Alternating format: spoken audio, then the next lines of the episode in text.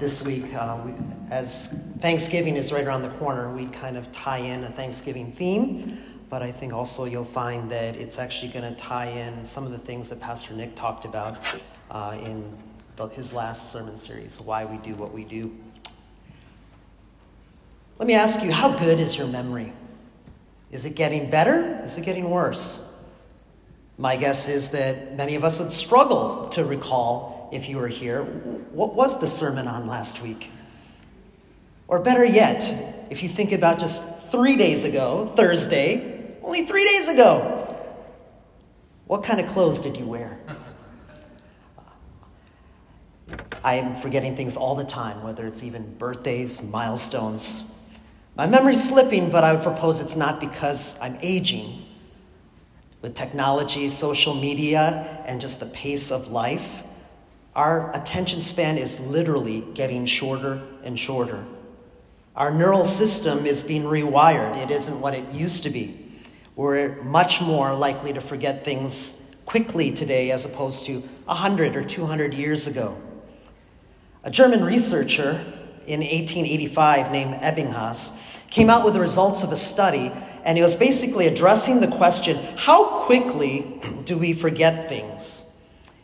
And what they found was that after just 20 minutes, somewhere halfway through the sermon, you will have forgotten 50% of what was said. Did you know that after two days, we've lost 70% of our retention? And this study was 100, 200 years ago when we didn't have social media, we didn't have technology, we didn't have internet. Think about how the curve of forgetfulness looks today. The world now, we disengage and we get kind of blanked out after a, what, two minute Instagram video? We live in a world of short sound bites. TikTok maxes out at, I heard, what, 30 seconds? And Probably most people can't go much beyond that. We actually used to remember a lot of important things. In my two, slightly more than two years in New York, uh, I was shocked how here in New York City, that on 9 11, how little we honor the fallen victims and even the heroes who participated in that day. And it's almost like it's kind of way back in a totally different era. A culture without remembrance is a culture on decline. My main point today is that we need to remember regularly how, who God is and what He's done. The people of God, as we see in Scripture, were repeatedly told the word remember is actually found, depending on what translation you use, between 150 to 165 times throughout the Bible, and it is an imperative. God lays out from the beginning, from Genesis all the way to Revelation, a repeated theme and a reminder. You need to remember. The people of God, as we see in Scripture, would often fail and they would wildly vacillate in their faith. If you've heard of a writer named uh, C.S. Lewis, in his book Screwtape Letters, it's about uh, how a senior demon writes these letters to a junior demon. And so Screwtape writes to Wormwood, and there's a couple of quotes about it's all about how can we mess up these Christians?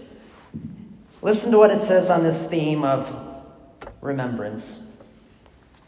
Lewis writes, or Screwtape says to Wormwood, they constantly forget, that's Christians, what you must always remember that they are animals and that whatever their bodies do affects their souls. It is funny how mortals always picture us as putting things into their minds, and here we go. In reality, our best work is done by keeping things out. He says again gratitude looks to the past, love to the present, fear, avarice, lust, and ambition look ahead. And I would say we live in a world that often looks ahead rather than looks in the past. And so Satan's main objective is not so much to get you to deny the Trinity, to get you to deny the resurrection, but Satan's key uh, method is for you to simply forget. for something to just seep out and dissipate. I just want to set the stage as we go into this narrative that actually covers Joshua 3 and 4. But as you recall, up to this point in the Israelite history, God had miraculously given the Israelites favor in the eyes of Pharaoh through the plagues, through the Passover, Red Sea parting, and provision even in the wilderness. Time after time again, God does it all. And did you know that even just a few weeks into uh, freedom from e- Exodus or Egypt, uh, they're saying, man, we wish we had more variety in our diet. To the point where they said literally, it would be better for us to go back to slavery, back to Egypt, because at least the food was better. And when they saw all the giants up in the promised land, they thought, you know, we're just going to get killed. Let's just go back, and at least we had it good. At least we had it better. Folks, we are in a war of memory. Satan is obsessed with trying to get you to forget, while God is at work to try to call you to remember the deeper things of who He is and what He has done in your life and in redemptive history. Let me just bring and call out two verses. Deuteronomy is filled, filled with the imperative of remember. And Moses writes in chapter 4, in verse 9, he says, Only take care and keep your soul diligently there's diligence, vigilance in what he's saying. Lest you forget the things that your eyes have seen, unless they depart from your heart all the days of your life. Make them known to your children and your children's children, how on the day that you stood before the Lord your God at Horeb, the Lord said to me, Gather the people to me, that I may let them hear my words, so that they may learn to fear me all the days that they live on the earth, and that they may teach their children so similar to today. One more verse Deuteronomy 8, chapter 2. And you shall remember the whole way that the Lord your God has led you these 40 years in the wilderness. Why is it so important for them to remember 40 years of wilderness? That he might humble you, testing you to know what was in your heart, whether you would keep his commandments or not. So we're, on the brink of the Jordan River. 40 is a crucial symbolic number throughout Scripture. Anytime 40 is in the Bible, usually it refers to a period of testing. We know that it rained 40 days and 40 nights and flooded the entire earth. Uh, we know that Moses was 40 years old before his narrative begins, and having been raised out of the household of Pharaoh, and we are introduced into his public ministry. We know that Jesus himself for 40 days and nights, was in the wilderness being tempted by Satan while he fasted. We are talking about exactly 40 years of being in the wilderness. And make no mistake about it, God is hammering home the point. Something significant is about to happen, but please don't miss out on physically, you may see the miracle, but spiritually, what is God trying to tell the Israelites as well as you and I? Your faith has to be memorialized. Without deep remembrance, you will either fall into idolatry or, at best, apathy. But everything hinges upon this art of remembrance. Later, after going through the promised land and the conquest, uh, the book of Judges is about just a, uh, well, cycle after cycle in First Kings, Second Kings of how you know Israel's doing well. They remember, they bless God for all He's done, but then they forget and they fall into sin. And then there's bad stuff, and then they repent, and then God reminds them of how amazing He is and what He's done, and it's just going on and on and on. And Judges 2:10 is kind of the theme of much of the Old Testament. And all that generation also were gathered to their fathers and there arose another generation. I wonder what kind of generation we are today. After them, who did not know the Lord or the work that he had done for Israel. And the people of Israel did what was evil in the sight of the Lord and served the Baals. Cultural and ecclesiastical degradation is inevitable unless there is memorials and deep ponderance of God. Not only culture, but church ecclesiastical. Degradation is inevitable. And at an individual level, our own faith and own relationship with God inevitably hinges on this spiritual discipline. We remember spiritual disciplines of Bible reading and prayer and fasting and giving and different things, but I just really want to hammer home in light of Thanksgiving, but arguably a great practice every day, is to take time, remember who God is and what He has done on our behalf. And so we've set the stage. I want to begin to talk about this narrative of Joshua 3 4, and then quickly at the end, we'll tease out three spiritual implications of what the importance of remembrance does for us. We didn't read chapters 3 and 4, but it's one ongoing narrative of the crossing of the Jordan River. The parting of the Red Sea was escape out and deliverance out of slavery. The crossing of the Jordan River, I always refer to, is going into your destiny. They had been delivered, but their ultimate destiny and the promise going back to Abraham over 400 years. Think about how exciting this must have been. 400 plus years, their father Abraham had been given the promise I'll make you a father of many nations. You will go into this land that, and you will inherit it as I have promised, and I will give it to you. I mean, America's history is not even 400 years. But it had been long suffering, long enduring, long waiting, and finally we are on the banks of the Jordan River. And this is one of the climactic moments in all of Israelite history. We didn't get to read it, so I want to draw your attention to a few things, the context. In Joshua 3, verse 1, it says that here, they came to the Jordan he and all the people of Israel, and lodged there before they passed over. At the end of three days, the officers went through the camp and commanded the people. Now let's just pause and think about that. They had waited 400 years, 40 years in the wilderness. Why did they lodge and wait for three days? I think God was saying, 400 years, we are at that moment I'm about to do it.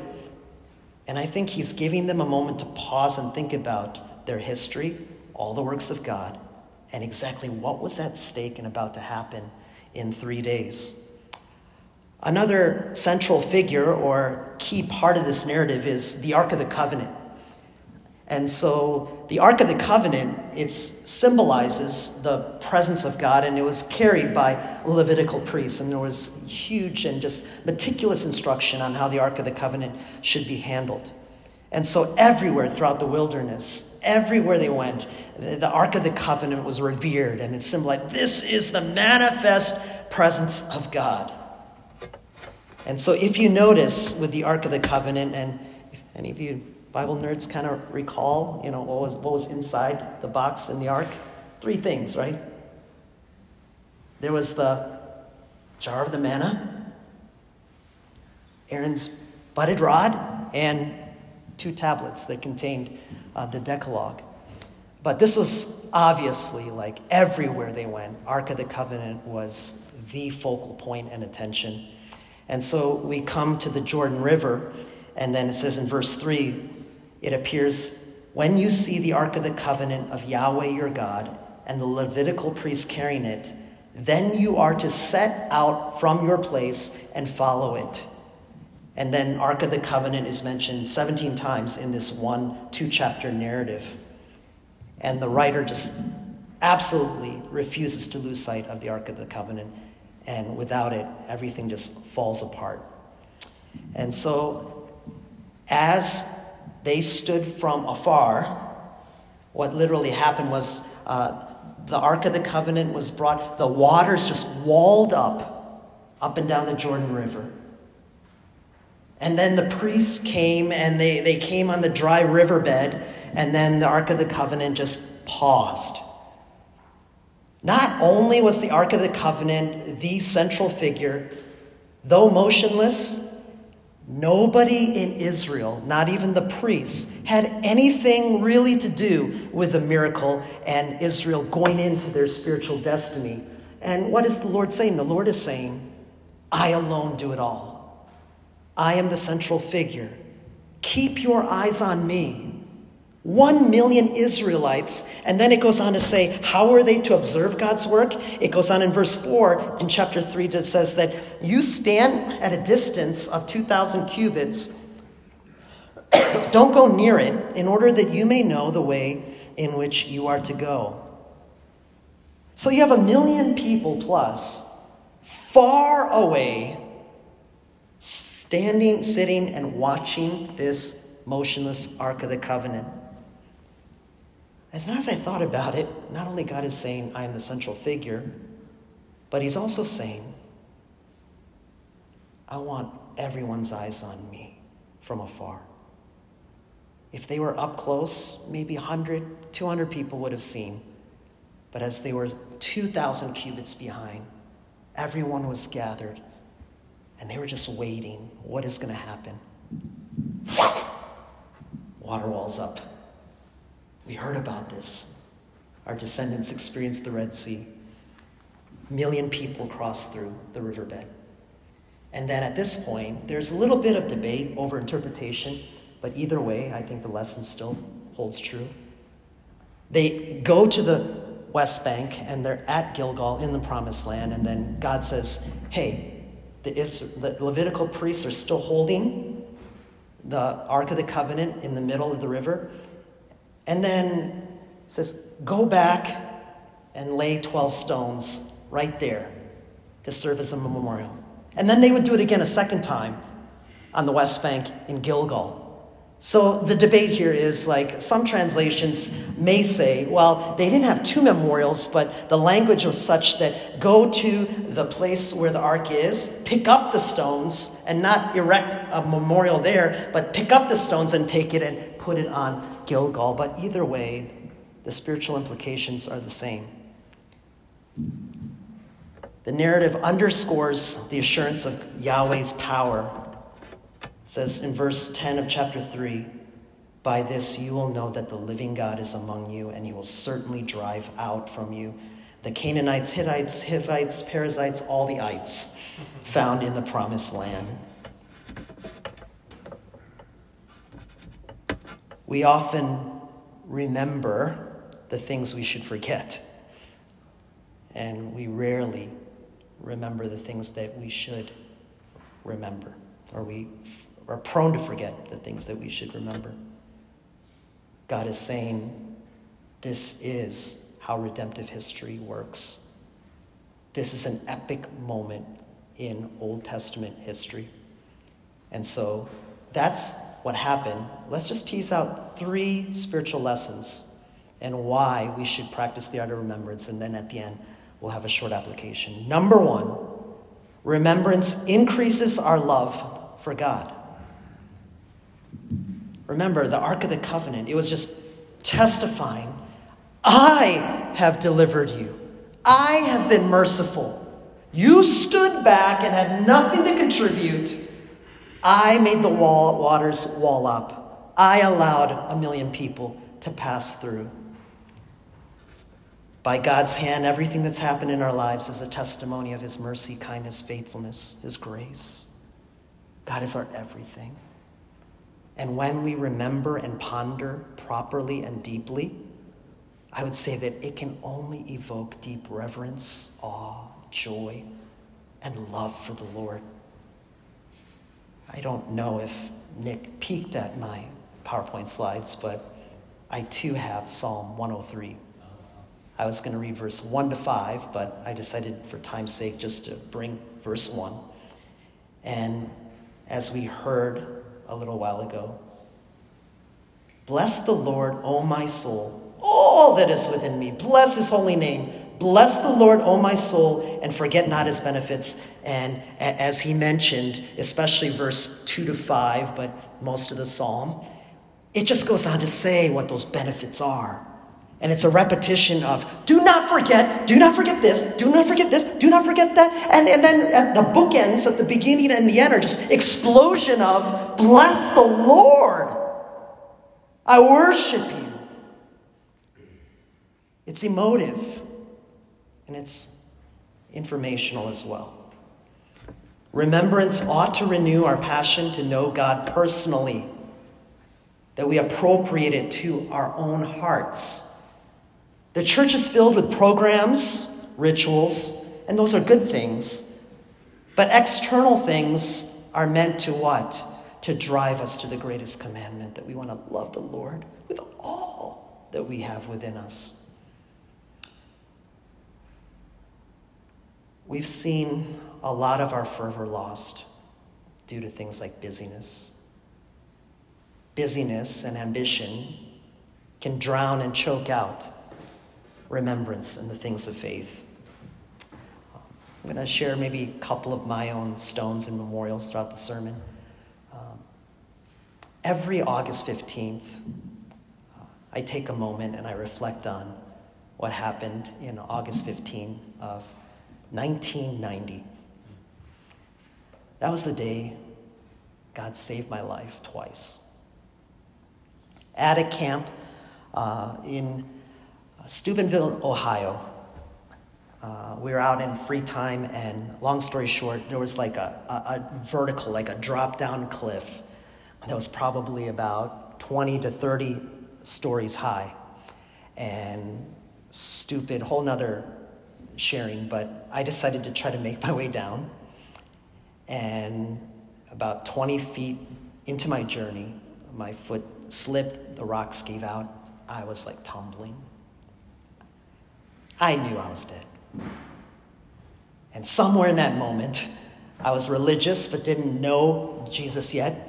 I remember thinking in my head, literally, I remember screaming, like, Jesus, help me! And it was all a blur, but about halfway down this hill, um, my hand grabbed onto, or I believe, the root and the branch grabbed onto my hand, and somehow it just stuck. And then I slowly climbed back up. And that's the closest I've ever been to physical death. Little did I know that four hours later, responding to an altar call of Luke chapter 15, supernaturally, a whole nother story, but, you know, literally I felt God nudging me and I accepted Christ. And every August 15, I think about that because if I had died on that cliff, my eternal destiny would be drastically, drastically different and altered. And God, in His kindness, then in four hours, saved my soul. And so every August 15, there's a deep memorial and a remembrance just to the kindness of God. It wasn't enough for Him to just save me physically, but He saved me physically because He wanted to save me spiritually. And when I think about that, I just can't do that mechanically. And ultimately, it just pierces my heart and renews my affection and my love for the Lord. What stones and what memories do you have that increases your love for the Lord? Secondly, remembrance, it increases our commitment to Secondly, the mission of the church. Where do I get this? We'll look at and tie it to Joshua 3 and 4.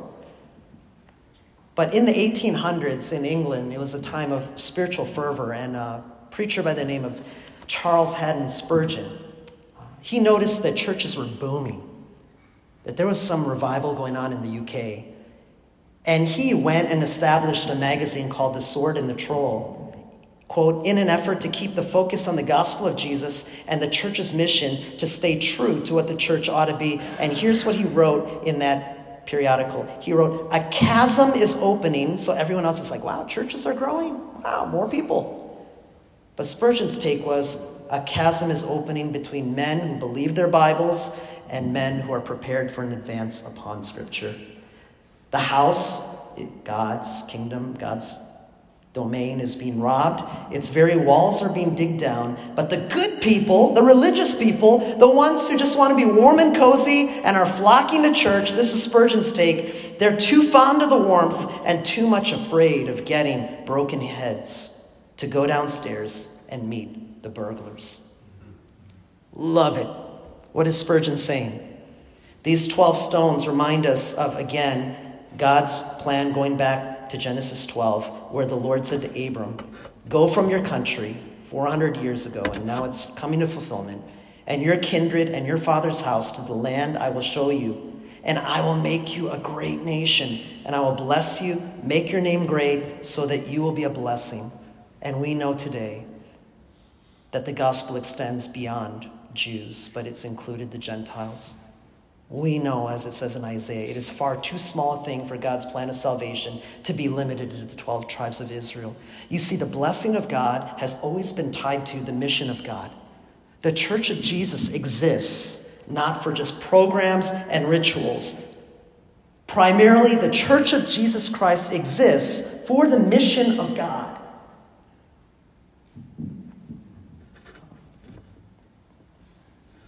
We are a congregation that stands upon the tradition of the great Protestant Reformation of the 16th century. We find comfort in the truth of God's sovereignty and the certain salvation of those who are His. We are committed to the historic Christian faith as summarized in various documents, creeds, catechisms. At the same time, we know that our duty is to love God and our neighbor, and we seek guidance from His Word as to how to do that in every area of our life. You know where that is? That's our church website. A church's clarity and potency can go only so far as its mission statement. People have died for the gospel, and so that it can be established upon the local church. And there ought to be in remembrance a celebration and a reaffirmation and commitment to it's not just following you, but it's tied to the gospel of Jesus and the mission of the church. My hope and my prayer is I don't think the world needs more churches. I think the church needs more biblical churches. Biblical orthodoxy? I mean, I heard from Tim, right? Like, sadly, it's become laughing matter, but every church ought to be based on biblical orthodoxy. When I see this mission statement for 30 plus years, this church has stood. When I see Pastor Nick, even if he's only been here two, two and a half years, I see that he's committed to the deep Reformation tradition. And that there is a staunch commitment and longing that we aren't here simply to do gatherings and church, but we want to win the lost in New York. Amen? And it's okay if we're like, oh, that's a little scary. Because it says right here, we will help you to figure it out what it looks like in your daily life, in all aspects of life. But I pray that as you gather, and as we do such even today or in our community groups, yes, community, yes, I got friends, yes, let's pray and worship together, but we resolve together to continue the Great Commission, to see kingdom flourishing in New York City in all five boroughs and to say, I hope if you consider this your church, you want to see the thriving and flourishing of NCGV. Because that's what Jesus died for. And wherever you are in your journey, we welcome you. If you're just kind of figuring out who Christianity is, or like, hey, can I trust these guys? Or, you know, I, what's the teaching style like and whatnot? Take your time. But you better believe every local church ought to be and should be radically committed to its mission. I'm so blessed. Um, I know many of you have I've yet to meet, but you know, I want to probe Dan. I want to probe Stephen. These guys have some stories here at this church. These guys have experienced the character of God and his wondrous works for decades. And these are the things that we need to be reminded of when we gather together. What a great God! He did this in my life. He did that. Look at the history of our church. Faithful is our God. And let's go and let's be agents and vessels to see revival come in New York City. The times we live in are so challenging.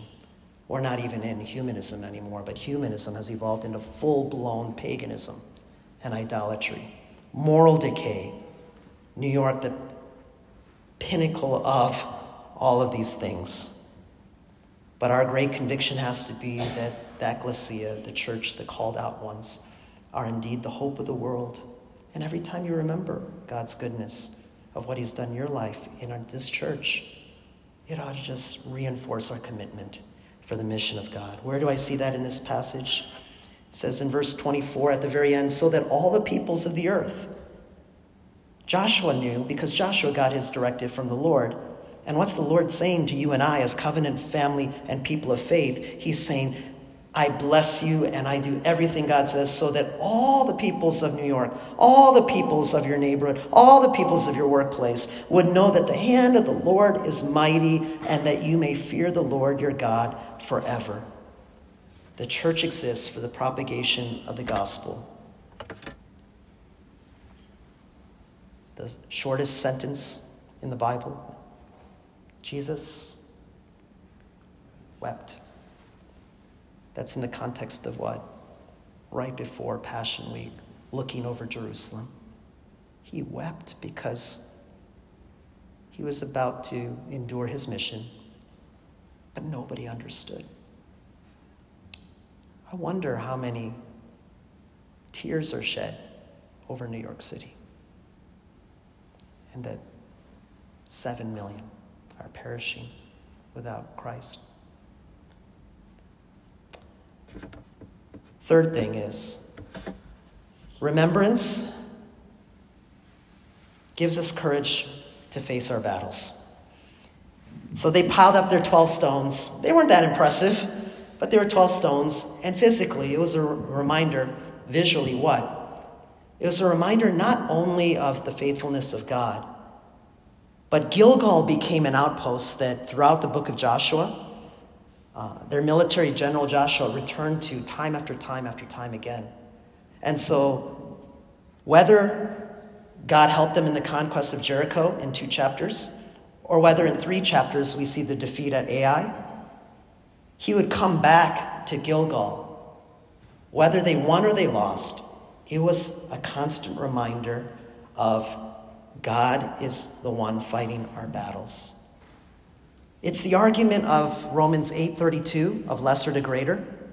And if God did not spare his only son, will he not give us all things that we need according to his redemptive purpose?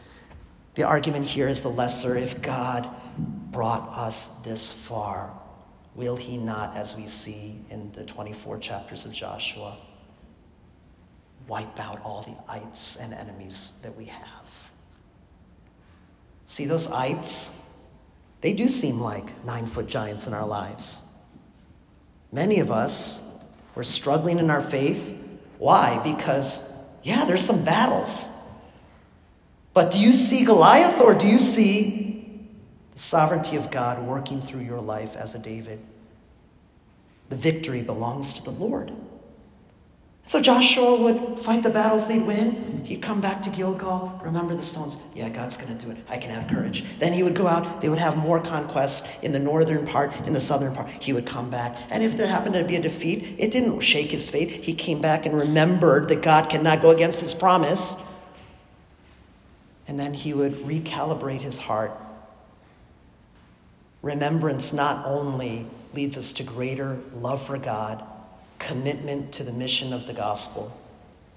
But no matter what battles, health issues, relational conflict, financial stress, whatever it may be, Christian life doesn't get any easier once we get saved. It just gets better because we have Jesus. But I fear that a lot of times we begin to forget and not remember and go down the slippery path into idolatry or, at best, apathy.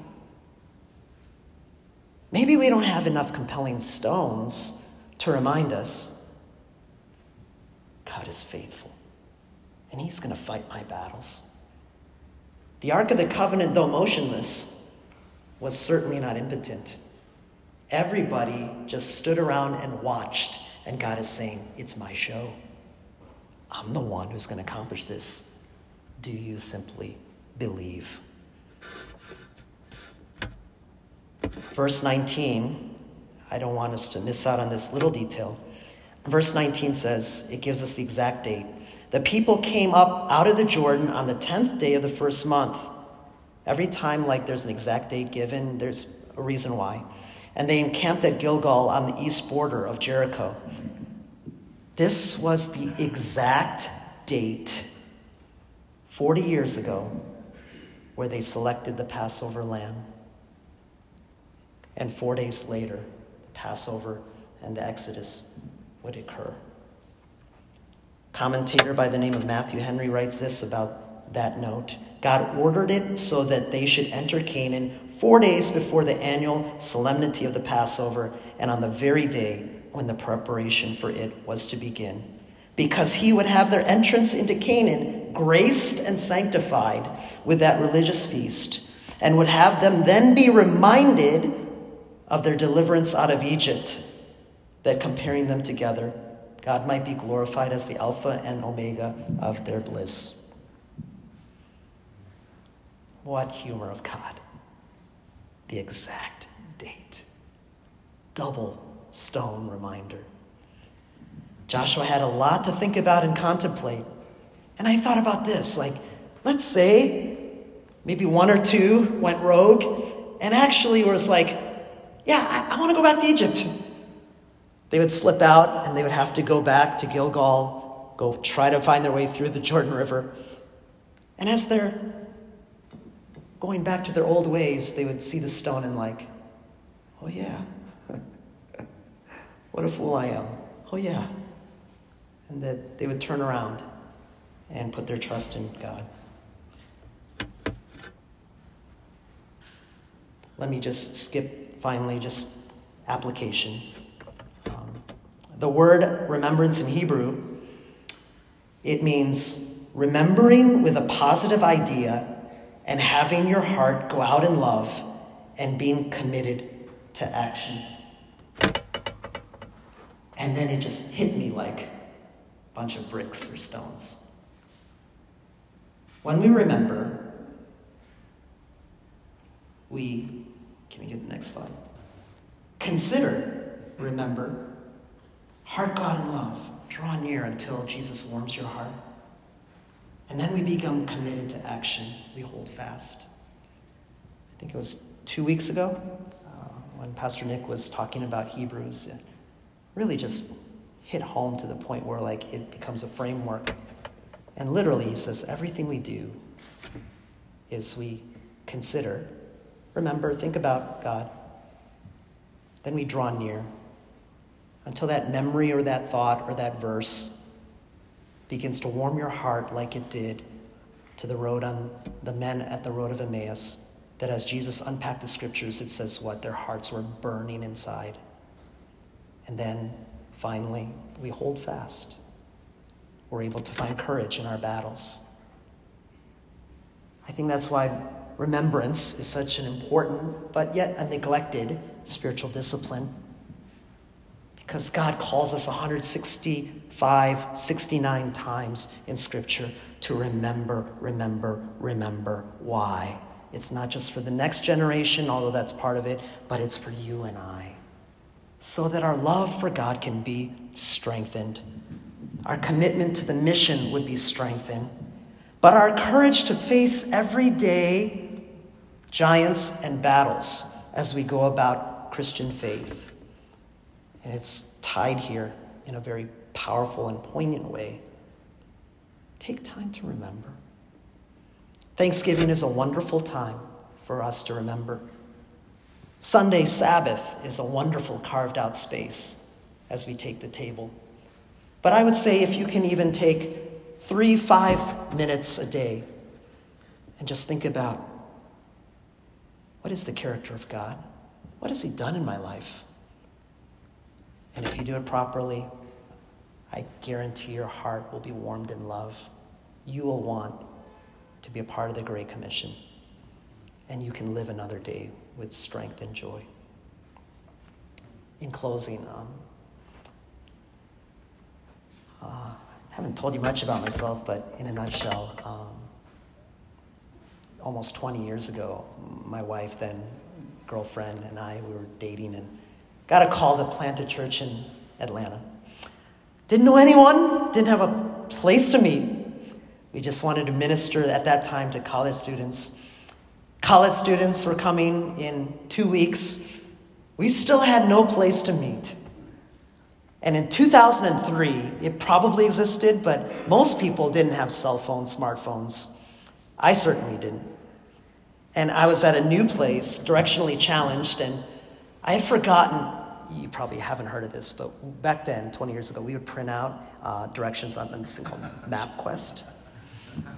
And I remember thinking, I got to print out directions. I got to figure out like where ministry is going to happen. But I just decided, like, okay, I'm in my car. I don't have anything. And I literally told the Lord, Lord, um, you tell me where to turn. You tell me where to go. And I just kept following the Holy Spirit. Ended up like about two blocks off of Georgia Tech campus on a, one of the busiest streets of Atlanta in Midtown called Peachtree Road. And as I was driving, out of the corner of my eye, there was a, a large Methodist church, St. Mark's. And at that moment, God said, This is where you'll meet. Went in, knocked up. Um, starting a church. Um, you have any space? And this guy, facility manager, said, Well, we're such a busy church. Um, let me show you the small study den library. What? We got to worship. A sanctuary? We'll take a chapel? And he took me into this small, humble, I don't know, maybe 25 by 20 room. And he said, You want to use this library? And I was like, Oh, you know, I'm starting, I'm, I'm doing college ministry. Like, I can't afford this. Like, oh, what, what, what, what are you asking? Me? He said, 200 bucks a month. Um, I guess I'll fast forward and before every time I preach, uh, I remember how God provided. And my thought goes to God wanted his church there. And our first meeting from 15, ultimately going to, I don't know, I guess maybe 400. My thoughts are not like numerical, my thoughts are God was committed to establishing his church. And what became really humbling and where gratitude swelled up was, and he wanted to use me. And that centers my heart every time I preach or shepherd or do ministry because I'm reminded, just like on the banks of the Jordan, God by faith, yeah, not in a passive way, but essentially, I'm just watching what you do and trust in you. In a society where God and his ways are being mocked, people of God, stand your ground.